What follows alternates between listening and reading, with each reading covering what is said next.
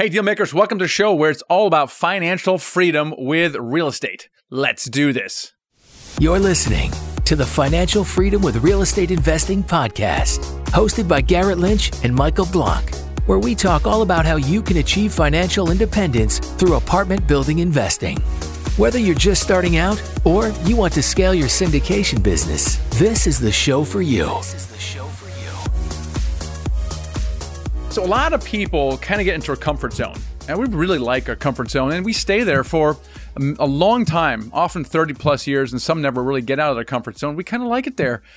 But some people decide that they're going to dream at a higher level. And this is our, our guest here. It's a, it's a couple, Jonathan and Paula, and they sat together and going, Hey, what is the future for our family? What does that look like? And it did not involve a full time W 2 job. And they got into real estate multifamily. Within 18 months of getting on that journey, uh, Jonathan had quit his job and done three deals in that time. And so we're going to get into that story here in just a minute. But first, reminder we have Deal Maker Live. Tickets are live right now. We got uh, super early bird pricing. I think uh, general admission is only $297. Uh, get them right now. The prices are going to go up. And also, want to announce that we did confirm Daymond John as our keynote speaker, Garrett, which is pretty cool. And so we're excited about that. Want to give a shout out to Brooke via um, who left a review on iTunes uh, awesome podcast. Uh, Michael Garrett really show how to achieve financial freedom through apartment investing. The show is genius. Brooke, thank you for that review. Appreciate that. Also want to shout out to Sam Newell. Uh, he had done his first deal. It was 310 units for 27 million in El Paso in November. He was a lead sponsor on this, and he actually credits the Syndicated Deal Analyzer as the most helpful program that contributed to his success. So, Sam, thank you for porting that. I appreciate it on your first deal. So, with that, let's get uh, Garrett on the on the line here. Garrett, what's going on? I'm on the line. You're on the line. Oh, that is fantastic. And so, one of the things I want to talk about is not giving up. And I, only bring that up because this multifamily thing is difficult. It's hard, especially that first deal. The first deal just takes a lot of effort to get that first deal done, and then it becomes substantially easier. But on that road, and we've seen it more and more, but again, it's not a direct line. It's not like, well, I'm going to follow this, and and then within X amount of months, I will have my first deal. There's, there's some setbacks.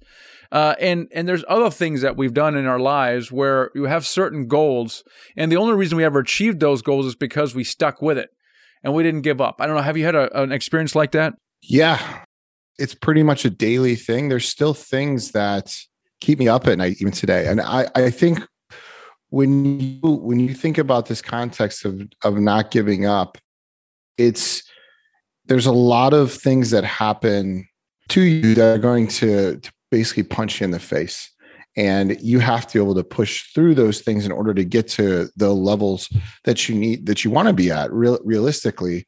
And so you know i've i've been through so much of these iterations of getting blowbacks and setbacks and whatever you want to call them that my brain is wired now to just figure out a way to move past them no matter how hard it is. And it, it, almost rewires your brain. And so you want to get to a point where you've gone through so many of these types of situations in different contexts different forms that that you're like oh there's another one. You recognize it. It scares you a little bit maybe even. And you're like well i gotta i know what i gotta do.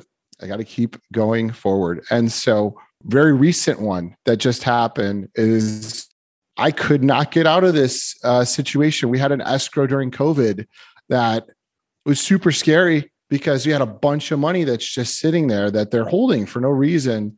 And they didn't even know how to calculate a way to get it out. I was trying everything I could. It took me months and I finally figured out how to crack the code, unlock it. And now they're releasing the funds. We needed that money for stuff. So that was one I was losing sleep over it, but I didn't stop. I kept moving forward over and over again. And finally today I was able to message you guys like, hey, I just we did it. Like it happens still. It's a pers- it's it's persistence, right? And it happens it happens all the time. You study anyone that does any any kind of first deal. There's there's persistence and dealing with setbacks and things of that nature. And even after you do your first deal, you know, second and third do happen automatically. But right now, for example, you know, the deals that we're doing with Nighthawk, two or three deals a year, it's only because you're doing it, you know, every single week, every single month consistently. You're analyzing deals and and things of that nature, and you got to stick with it. You got to really stick with it. And I remember when I when I first got started in, in blogging, I mean, talk about uh, you know talking about taking a long time to do anything because I knew that if you put a blog out there, okay, you you have no website whatsoever or a podcast, okay? You start podcasting, all right? Or you put your blog out there and no one's reading it, okay? You got one listener and it's your wife, right? And you're like, this sucks. And then you keep doing, you keep doing, you keep showing up for reasons you don't quite understand, you know? And then one day, you know, someone actually uh, invests with you or, or buys a course or something. And going through that, it's, it's no different than raising capital with people or finding deals.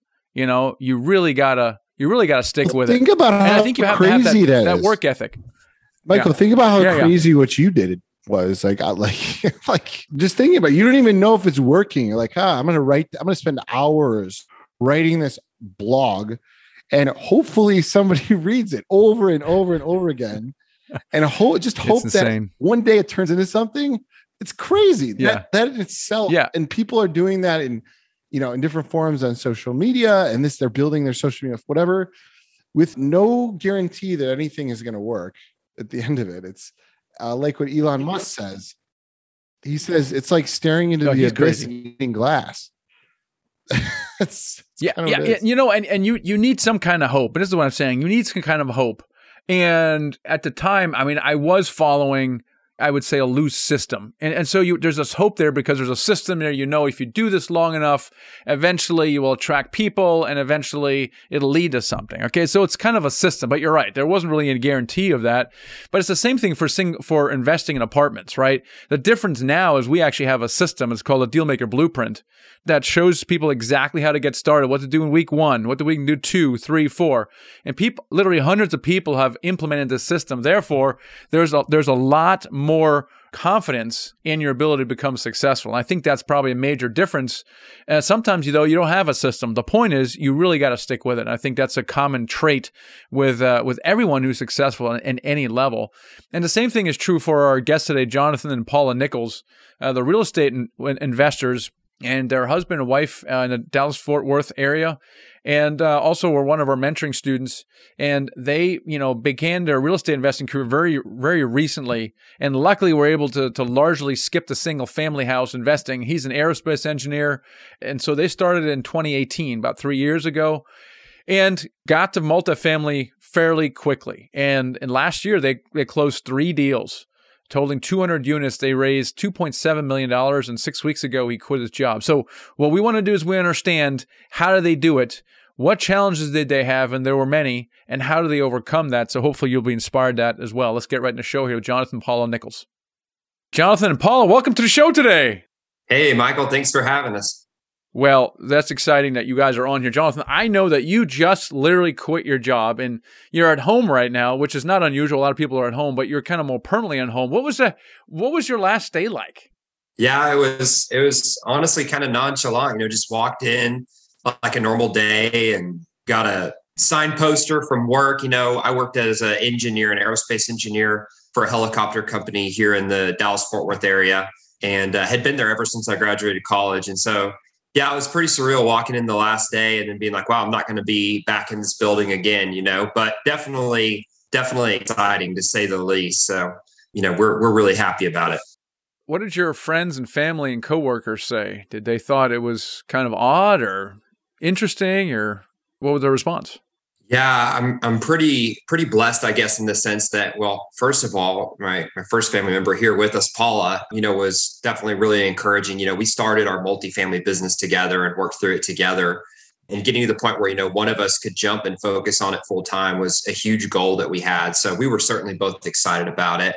You know, early on in real estate, probably a lot of our, our friends and family thought we were crazy, but we began to voice our desire to do it full time pretty early on. And so I don't I don't think anyone was surprised, But I do think probably, you know, underneath the surface, there's a lot of people that were like, well, what is this about? You know, what this is kind of weird. So, um, you know, it definitely sparked a lot of good conversations. Yeah. So, I mean, you and I talked for the first time about 18 months ago or so.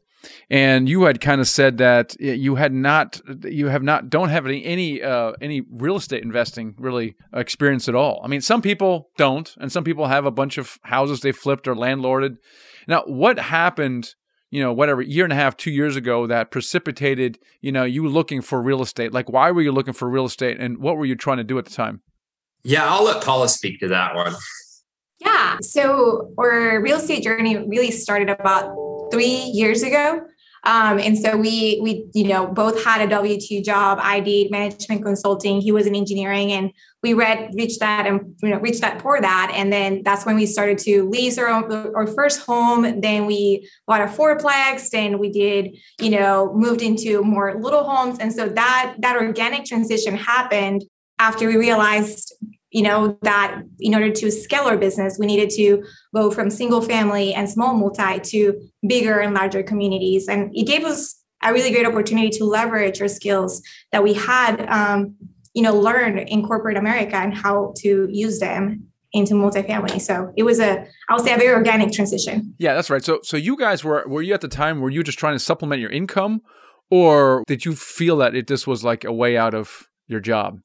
When did that happen yeah, I think that I think that starting out, you know, when we first read Rich Dad Poor Dad, when we first started investigating real estate as an investment class, we didn't really think of it as like a, a business or something we are going to do to leave our job. It was just okay, we can invest in our 401k or we can invest in real estate, and maybe we should diversify and look at some of the benefits that real estate offers. But I think one, you know, after you've worked so hard to get traction in this business, you really just want to keep going. So I think that's definitely one thing that propelled us. And, and I think at least one thing for me in corporate America that was always challenging is we're both very type A personality individuals. We like to work hard, we like to challenge ourselves. And so I think there's always this sense in corporate America that there's like a lid over you, that no matter how hard you work or how much you produce, you're only going to go so far in a certain amount of time. And with real estate, it was just like this whole new world was open where there were no limits you know we could we could work as hard as we want we could try to work more efficiently we could do things in a manner that we thought was best and you know build our own business without any kind of limitations on where we could go. And i think once we realized that was a reality that's when we said we got to do this full time eventually. That's that's interesting. Yeah. Who kind of led down the path and how did you guys get on the same page as far as hey we're going to go in this direction with real estate? What did that look like for you guys that's a really great question. Actually, we were talking about it yesterday on Valentine's Day because it was two years ago. We were in Nashville and we were talking, you know, celebrating Valentine's Day. We were talking about, okay, like we know multifamily, we want to do multifamily. Where do we start? What can we learn? And so I think that it really, we were organically on the same page. We both wanted to have a legacy and have a you know family business after we learn about real estate and so we both kind of grew at the same pace and it was very uh, kind of like a mutual consent of we want to do this. How can we get it done? What is the best way? What is the best investment? And so we we're just really thankful that we never had um, necessarily conflict as of you know what to do next or where to start. How did you get started then from from that point forward? So you guys are on the same page you're talking uh, and you're on the same page about you know real estate multifamily as a vehicle. What did you guys do first second third yeah, so there's there's kind of a few things that we did. You know, first of all, we started out learning about multifamily. As you know, there's a lot of differences between multifamily and the single family that we had owned. And so, you know, we had to learn the terminology, we had to learn the analysis, everything that you need to know to be a, you know, proficient operator and someone who can be taken seriously by brokers and, and other vendors. You know, we had to come up to speed on that. And so that was kind of step one a good chunk of that we did on our own. And then part of that we also did through the mentorship program later on when we joined. Um, but I think educating was one big step, and then networking was probably the second big step. So everyone who said anything about multifamily in our local real estate meetup, we took out for dinner and we spent time talking to them and understanding what their experience was in multifamily and how someone like us could get started in it. And so we also grew a lot through those conversations and, and just built our confidence that these were normal people just like us. They had just committed to, you know, a goal and, and they had achieved it. It's interesting, right? Like people just just like you, and it's it's when you look at it from the outside in, you, it, it almost seems overwhelming. The idea of you know you buying a multi-million dollar building, like it's crazy. I mean, you know, no, most people just it's yeah. just outside of the realm of imagination, and you do kind of feel like you're kind of crazy and and as as a result, uh, at least you have another crazy person with you that helps. But you know, as a as a result, you really don't believe that you can do something, right? If you don't believe you can do something, you're never going to take any action towards it. And so through networking, you meet other what I call crazy people, and you're like, oh my gosh, I'm not the only crazy person. And then you start asking questions because, and now you start d- developing a belief. So that's pretty cool that you mentioned learning and then networking. Was there anything else that you guys did early on? I think that that those were really the ones that, that really propelled us to do that. Kind of going towards what you were saying on just changing our mindset. I think that no one, you know, of our family or close friends had owned an apartment before we did, right? So uh, when we first met or we first heard of like from people who had done that, it was like, oh, they must be very special. There must be something be really be really unique. And we read one of the things that we did was read, read your book. And I remember writing an outline of your entire book and be like, okay, this is really practical. Like it's really doable. Like for me, my brain works like that. So for me to be able to put steps or structure, I was like, okay, like I can see it. I can you know, I can see other people doing it. Now, how can we get there? And I think the book, um, The Who, Not the How, uh, was really, really important. And that's why we, we stand in the shoulder of giants because it's not on our own doing that we have been able to accomplish what we have accomplished. It's really due to other people who did it before. Yeah. So you see kind of this, this pattern pretty often, but I love the fact that you said, Hey, we took some people out to dinner. So it sounds like you got some you know, education in the beginning, you tapped into, you know, maybe Michael's network or his book, which is an amazing resource, of course. And then you started to meet with people. And, and when you met with people, I'm sure it started to make it more real, right? So then you're like, oh, these people are actually doing this. And I'm just curious when you had those conversations, because I have a similar experience myself where were the gaps kind of filled in for you? And was there anything that was really memorable that, that helped you guys kind of take that next step? Yeah i think so it's interesting and to answer that question and a little bit on michael's previous question about kind of what else we did beyond networking or learning. So when we first started in real estate a few years ago we attended a local REIA meetup. We still go every month and so we actually got to be the speakers at it beginning of this year. So that was really exciting for us. And so education and network were you know the two of the things we mentioned that went into our success in real estate. To be more specific, items two and three. The first one that we mentioned was dreaming, right? You have the idea, I can do this. You think of what your goals are, et cetera. That's no surprise. But the last one is honestly the one that I think most people skip, and that is taking action. So you have to do something. You know, you can network all day long. You can, you know, uh, listen to all the podcasts, read the books, get on the Zoom calls. But at the end of the day, if you don't start taking tangible steps of action, you're not going to go anywhere. And so, you know, what are those steps? Um, I think it's things like, you know, analyzing a certain number of deals. It's things like calling so many brokers a day. It's things like I'm going to submit this many LOIs on properties, even if I don't think I have a chance at winning them, you know? And by getting those reps in, you start to, you know, build both your confidence and your consistency. And that's what's going to, you know, eventually lead you to success. That's a critical thing that you that you said, and the pattern is basically the same with anyone who's successful.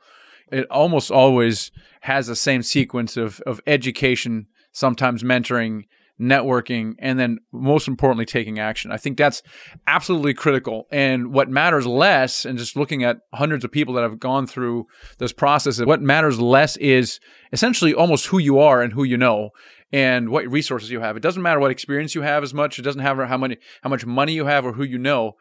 Having more of one uh, makes it slightly faster, but it really doesn't matter at the end of the day. What does matter is taking action. And so you know, at one point you got to stop listening to, to this podcast and reading books, and you got to actually do something uh, or taking you know courses. So taking action is absolutely critical.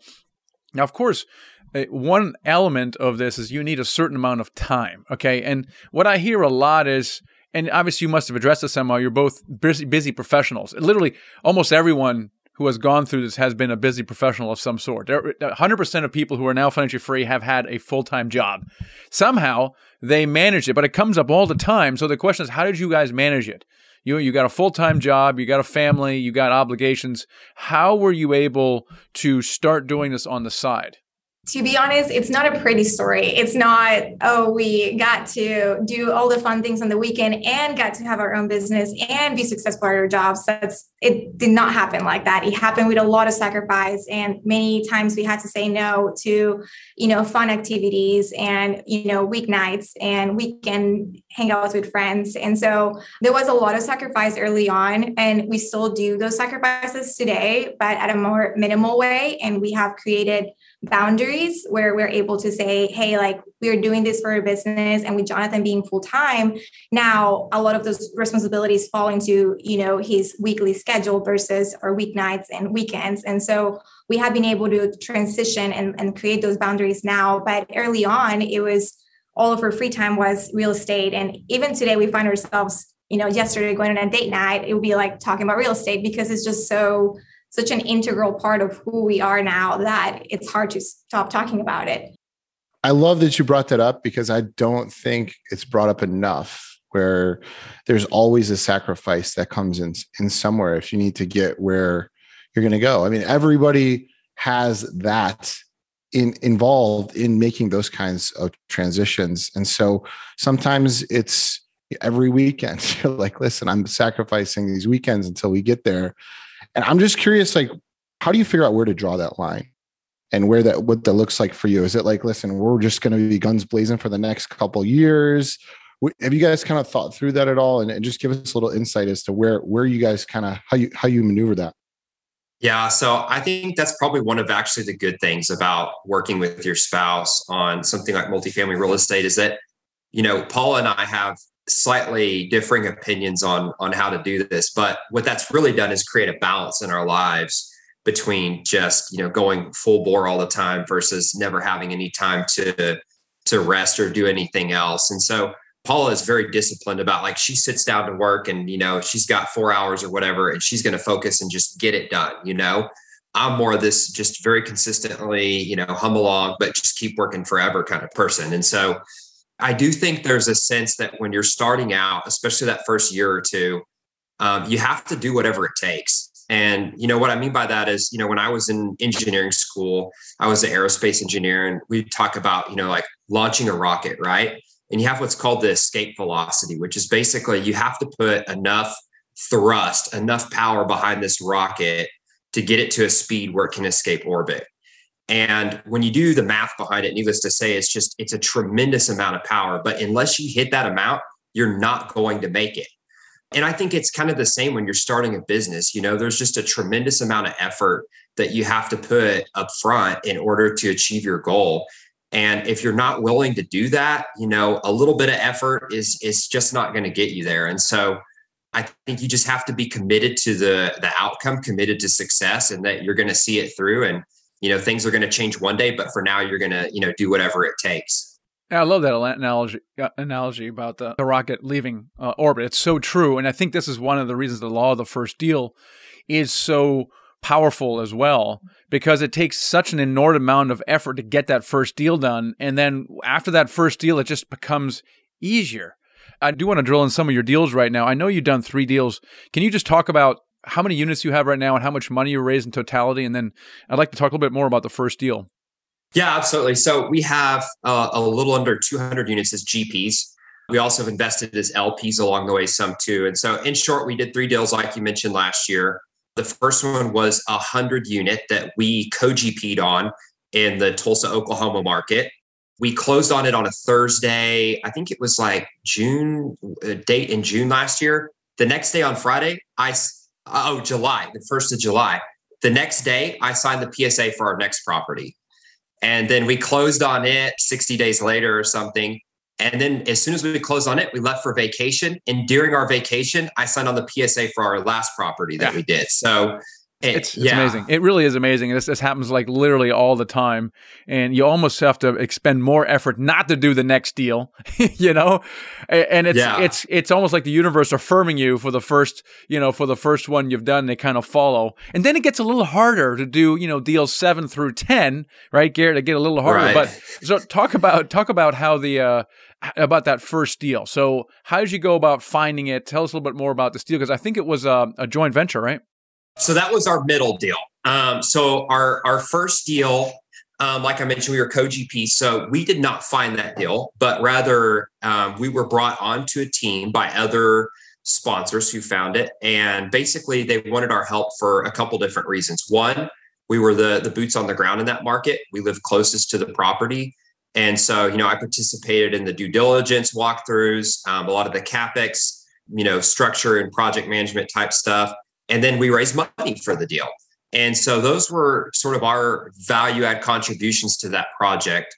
No one cares about the fifth and the sixth deal, right? We all care about the first deal. All right. So, sure. so, so, so you didn't find the deal, which is cool. So you must have found the operator. So uh, let's talk about that part of it, the, the finding the operator and engaging with them. We'll talk about the raisers into capital, but how did that come about? How did the two of you connect? How did you find out about this deal? Yeah, so the particular people who we were on this deal with, I think you've you've spoken with them before. Their names are Michael Barnhart and Susie Sevier. They actually live in the UK.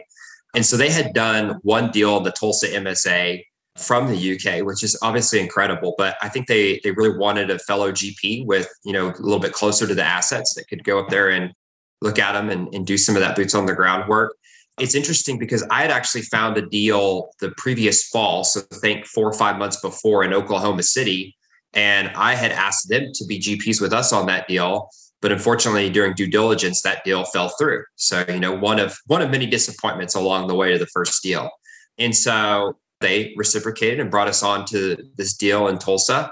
But that relationship was developed very organically through a number of different networking events and you know conversations and stuff like that along the way. I remember that podcast episode. I have to look it up, but yeah, I remember the two the two Americans who live in the UK, and man, I just I couldn't believe the stuff, the ninja stuff they had about virtual networking via Zoom, right during during the height of COVID. It might have yeah. been like a, a year ago, and I'm like keeping notes here because like they would engage, they would get on Zoom call, they would get get they would message everyone on there and get their email and their phone number, and then they would set up a call with every single one that responded to them, right? And it did this over and yeah. over and over again. And um, and you must have been uh, one of the lucky victims of that somehow, and you got in a conversation. And now I know the other end of that, right? And so this is how they ended up finding a deal and then also partnering with the deal. And I remember, oh yeah, we need a boots in the ground. Now we're networking right now to get boots on the ground, and it was Jonathan, you know. And so yeah. that's pretty cool. But you did mention something, and uh, let's talk about the setback you had five months ago, because we skipped a little bit to when when you started your education and your mentorship and your your first deal, and let's talk about that because it's not usually a straight line, and it appeared to be that it wasn't a straight line. Uh, talk about what happened there five months earlier.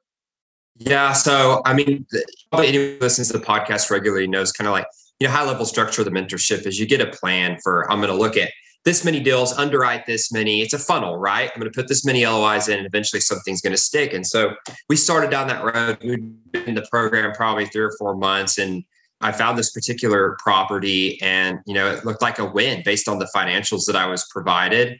Uh, we put it in a competitive offer and our LOI was accepted drafted a contract, sent it over to him. And then basically, long story short, we went to do our due diligence. And when we received the actual financial records from the property, they did not match the financial records that we were given up front. Um, specifically, they were not making as much income as what they said that they were. And so we went back and, and very professionally addressed this, but said, hey, you know, there's some stuff here that doesn't add up based on this. This is our new offer price. You know, we don't want to retrade, but you know, we were told this and then we were given this when we got the actuals. And so they were not willing to accept that retrade. And so therefore we, you know, did not go through with that PSA. How did that make you feel at the time? It was pretty disheartening. I mean, it's the closest that we got to a deal. I mean, we lost obviously a lot of LOIs, a lot of bested finals going into our first deal, but um, it was definitely the closest one that we had. It was very discouraging and you kind of wonder, well, am I ever going to find anything? also, you know, I felt like the partners that we had pulled in, Michael and Susie, and then one other local investor here, I thought they were just a great team. And honestly, I was I was kind of disappointed to lose all of them as partners as I was to lose the deal. And so that, that was pretty disheartening. But, you know, I, I just believed like, hey, we're just going to keep at it. And, you know, eventually we're going to find something. So um, we're definitely not going to overpay for something and, you know, put our investors at risk. Yeah, that's that's a, uh, smart way to look at it for sure. Uh, because you don't want to get in a position where it, it gets a lot harder. Sometimes people are too eager to do the deal and then they put themselves in a much tougher position afterwards. But there's one thing that I think, even if you lose a deal and you're working towards one, and this is actually the case for myself, Michael, and Drew at Nighthawk, is you get into it, you start working the deal, and even like you're working with those people, if that relationship is good and you guys work well together, you may have just found your partners for life or for the next venture you're doing even in that process because you're going to learn how you guys work together and more importantly how you solve really tough problems together. It's very uh, true. and so myself michael and drew we, we were in a deal for a year together that didn't close our first deal ever and we didn't want to kill each other at the end of it. And so uh, we ended up working now we're on our eighth deal together. Uh, and so that's just something that i think the, the underlying situation that that can happen that you don't really think about in the moment but it's it can be such a powerful lesson and it can really set you up to win quite a bit. And so you know it's not the best outcome that you that you hope for but i'm sure you faced a lot of problems that you may face again and now you know how to navigate them even better I agree. Well said. that it was a very like just lesson learned and being part of the building blocks because these people that you know joined that original deal have been partners with us in this you know recent deals as well, and they have See? been just yeah exactly what you said garrett and in addition to that i feel like everything is a learning opportunity like we wouldn't be you know where we are today if it wasn't for that first you know experience because now we have that knowledge and i don't trust you know the documents that i'm given first. Like i like to be more you know conservative and like to look at it in different ways. And same with you know i feel like we learn through the journey of real estate investing. And so we get to apply those lessons learned to every deal that we look at today. How did you raise a $700000 that's not an insignificant amount for your first deal that's a really great question. And I would love to talk about it because you have to be flexible. So, originally, when I read your book, Michael, I thought we're going to find that deal and we are going to do everything ourselves. And then you realize that this is a team sport and that you're not going to go far by yourself. You also have to be flexible and learn different skills. You know, when I was learning and I was told, like, hey, you're going to have to raise money, I never thought of me being capable of doing that or jonathan like that's not our skill. We have never been in that position before besides doing fundraising for nonprofits. And so that was um you know a mind shift that we had to be like okay like yes i think i can do this. And what was really mind blowing was just all of the relationships that we had built before through our corporate jobs through years of you know doing smaller uh, real estate investing and, and just you know really working really hard at our w2s people knew our character and people were able to trust us and we're able to believe and see that we were going to create value for them. And so how that happened was you know talking to people who knew our story and, and providing them with the opportunity of investing in, in multifamily and it happened very organically. It was not easy. We also believe in jesus and so we did a lot of praying in addition to just chatting with our network and, and sharing the opportunity. And you know last year we, we were able to raise 2.7 million dollars which was I look back and I'm like, that's insane. And we keep getting calls from people like, hey, we're ready for the next one. And so it's really encouraging to to know that we're creating value and that it was maybe a limited belief back then. Yeah, it's almost always a limiting belief. Uh, nevertheless, very very impressive what you guys what you guys have done here. And so you did uh, two deals that basically followed in, you know, almost uh, automatic rapid succession due to the law of the first deal, which is awesome. And then you quit your job as well kind of what's on your what's ahead for you guys? What's uh, what's 2022 2023 look like for you? Yeah well now that you know i'm doing the multifamily real estate full time there's multiple components obviously as, as i'm sure your listeners know to deals. You know you can raise money you can find deals you can asset manage. For us, you know, I, I, really focus a lot on the, the acquisitions and then the, the asset management, the project execution side of things.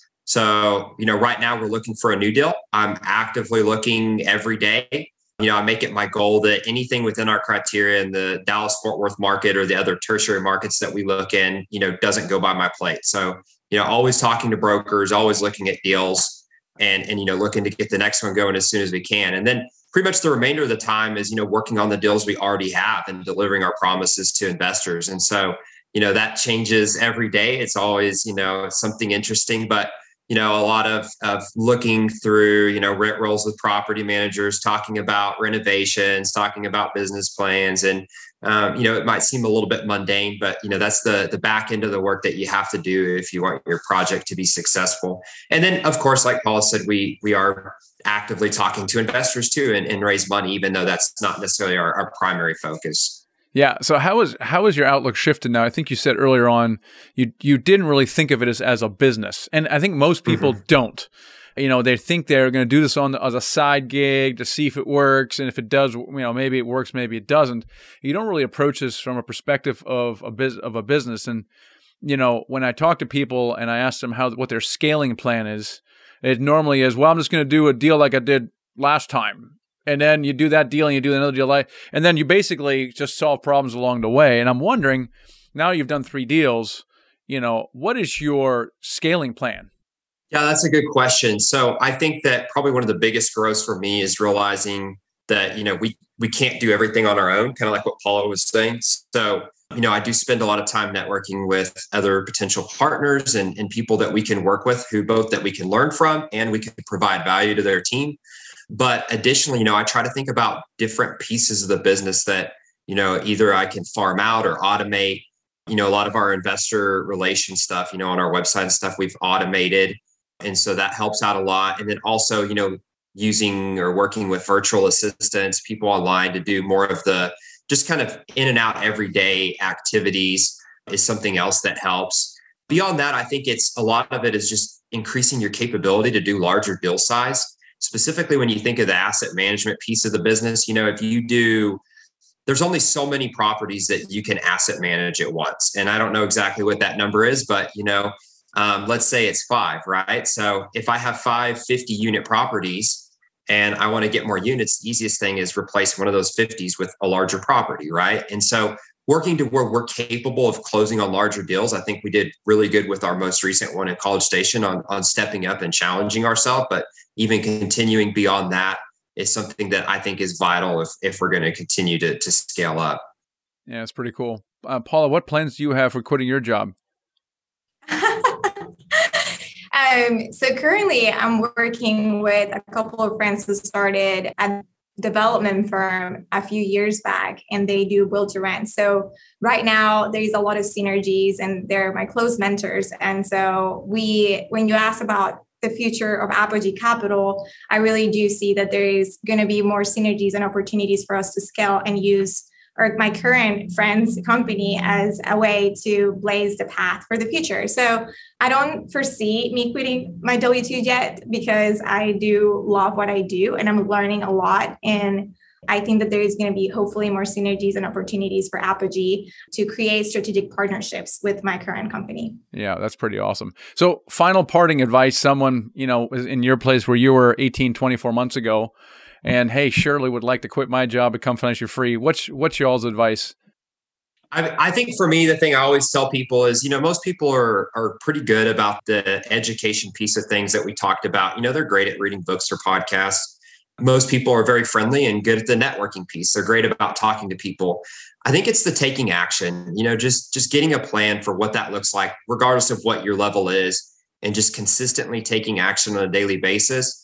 And, you know, not getting discouraged when things get tough because this is not an easy business. You know, no one ever said being financially free was something that everyone can do or wants to do, but it is possible if you're willing to, you know, work hard, put in the effort and you know push through all the discouragement and the challenges that come along your way so my advice would be you know don't don't give up keep keep going on that's cool paula what do you think Yeah, um, we read a really great book called Dream Big during our past vacation uh, by Bob Goff. And I am Colombian, if you haven't heard my accent. But, you know, I think that one thing that I'm, I'm really learning and I'm really challenging myself and have challenged myself is to really shift my mindset, right? Like what your parents or what your family or what your friends are doing doesn't really have to be a limit and doesn't have to define your dreams. You can you can dream bigger than that and your calling is greater than you know whatever your heart and whatever you're you're dreaming it's possible if you put the effort and take action as jonathan said. So i think it's dreaming big. Don't limit yourself and don't let other people limit you so. Love it. All right people how can people connect with you guys yeah, absolutely. So uh, probably there's two ways that are easy. One is you can go check out our website, which is www.apogeemfc, like multifamilycapital.com. We have an ebook. We have a subscription form where you can get in touch with us there, read a bit more about us and our story.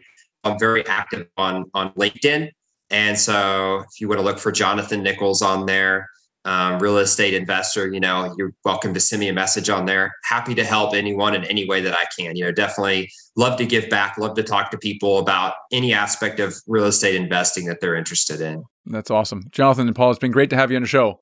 Thanks so much, Michael. Thanks, Garrett. But Garrett, I really like the analogy of that rocket trying to get into orbit because he's also an aerospace engineer. I was like, that's a brilliant analogy, right? Because I don't know much about it, but it, it apparently expends like 95 of the percent of the energy trying to get out of the orbit, and then only 5% actually once it's in orbit. And, and it's very similar for almost everything. Even my blog post uh, story from, from beginning, it was so, you know, it took like 18 months of emails and blog posts and podcasts before you could say I had any kind of audience at all like where you can actually, you know, Uh, ask someone to invest or even raise raise money. And then it was a, and it was a snowball. We had this deal desk for a while for a period of 18 months and we did nine deals of people bringing us deals and people invested. And it was this, it, it was this, you know, disproportionate startup phase. And what's really cool about multifamily is that it typically can take six to 12 months to do your first deal. And then you do your first two deals right after that. So it's a lot easier with multifamily, but you really got to expend that energy to get to that first deal. Yeah, I mean, listen, I had done I don't know 3,400 units worth of deals my first business, and then when I went to restart with you guys at property I was talking about, that deal took a year, and then we didn't even close it. So, and this this, is coming from someone that has closed. I mean, at, up to that point, I had owned over 25 deals.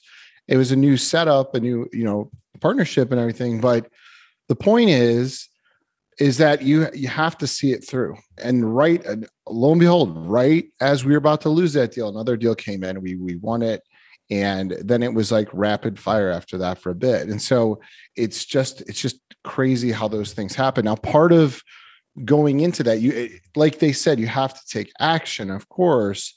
And, and part of that is actually, I love what they said when they they had to sacrifice. So, like, listen, you have to do whatever it takes to get this thing launched and to get things out. And they had figured out, you know, how they were going to, to sacrifice in that process.